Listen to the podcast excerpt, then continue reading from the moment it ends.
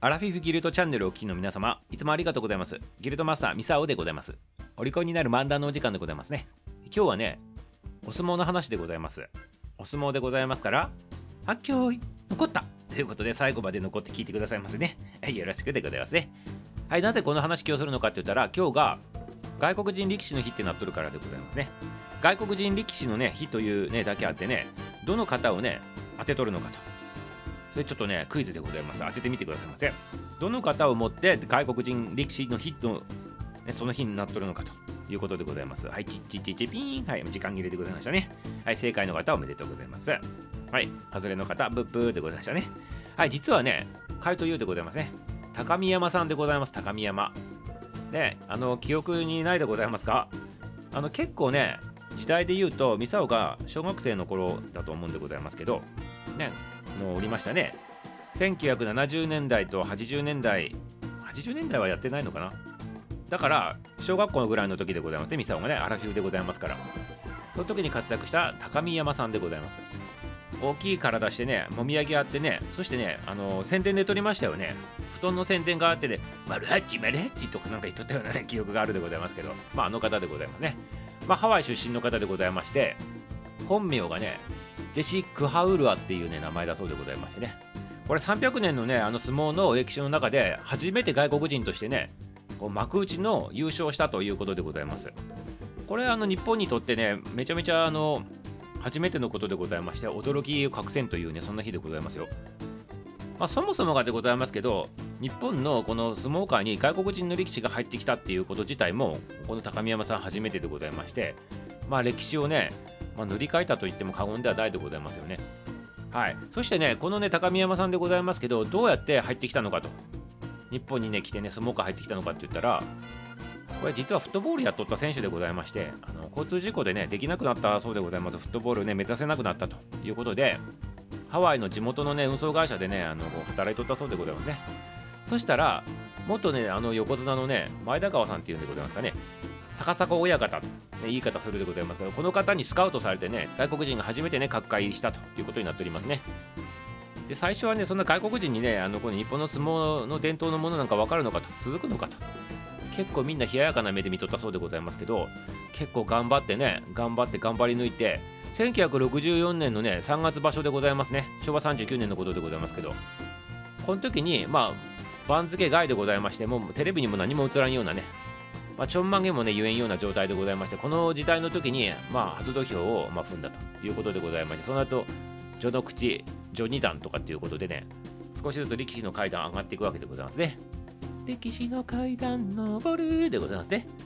そして、まあ、スピードといえば、そんなにね、快進撃というほどではないんでございますけど、地道にあの優勝回数を重ねてきたということでございまして、そしてね、3年後にとうとうね、重量出身を果たしたということになっております。重量になるっていうことは、もう歴史になってね、あのテレビにも出るでございますからね、重量から上が関取というふうにね、言われておりますから。ね。だから最初、お相撲さんは重量になるための、要するに関取になるために頑張っとるわけでございまして、で、重量の中で優勝していくと、今度、幕内に入っていってね前頭何枚目とかねあと小結とかね関脇とかね大関横綱とかになっていくわけでございますけど関取としてのねあのもうプロフェッショナルっていうのが重量以上という形になっておりますね。そして初めて外国人さんとして出身者としてねあの関取にこうなったわけでございますよもちろん。そして優勝したというのが昔の今日の日ということでございます。ただねこう優勝はねこれ1回こっきりということでございますね。で成績をちょっとね見てみるとでございます。めちゃめちゃ華やかしい成績とかいうねあの優勝回数めちゃめちゃねあの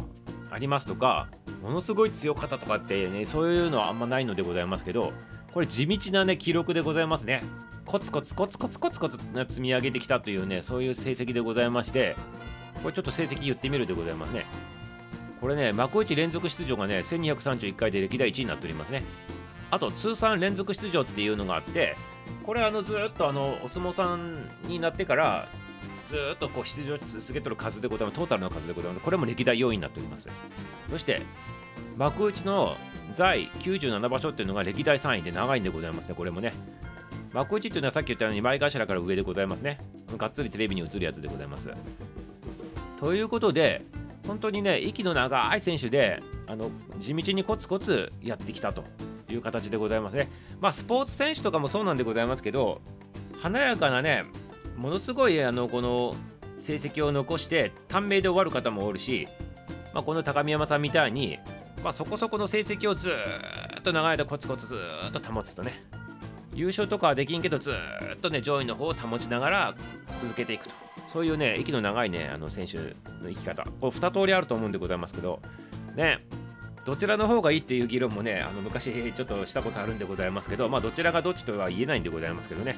まあプロ選手として長くやっていきたいということであれば、まあ、地道な感じでずっとこうねやっていくのがねいいんじゃないかなっていうふうに思っておりますね。はいそしてねあと横綱でございますね。横綱との対戦でございまして11人の、ね、横綱との、ね、対戦したということでございましてこれ歴代1位でございますね。ということはこれどういうことなのかって言ったら今も言ったように息の長い要するにずっと長い間やっとるわけでございますよね。横綱との対戦も必ずあるということでございましてこれ横綱もいろいろ変わってくるでございますから。で11人と、まあ、対決したということで歴代1位とそういったことでございますね。はいそしてね1980年に引退したんでございましてまあいろいろ得て、まあ、小錦さんおったでございますで後にね小錦さん出てくるんでございますけど小錦さんをスカウトしたのはこの高見山さんでございますね。そしてなんと1986年にこれ独立してね部屋持つわけでございますよ。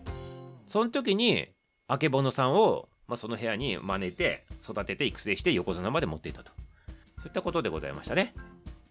だからねこの高見山さんがおらんかったら日本のねあの相撲界に外国人力士がおらんかったかもしれんしいまだにずっとね。すごいね確信をね加えたきっかけになるというねそんな方でございましたね。はい。ということでいかがでございましたか？お相撲さんの話でございまして。なんか知らんけどあの年取ってくるとお相撲のねあのテレビ番組ちょっと入れてしまうでございます。で NHK でございましたっけ？ね。うちの実家もね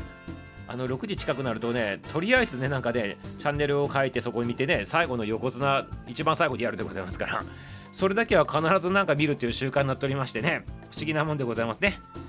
はい。ということでございまして皆様お相撲さんのねお話でございましたけどこれをきっかけにねまたね相撲に興味を持っていただいてね一応国技と言われておりますからねあのー、今一度ねこう見直していただくと。これはよろしいんじゃないかなというふうに思っておりますね。ミサオのね、この番組もね、息の長いね、感じでね、ちょっと行ってみたいなというふうに思っております。ということで、今日は終わりでございます。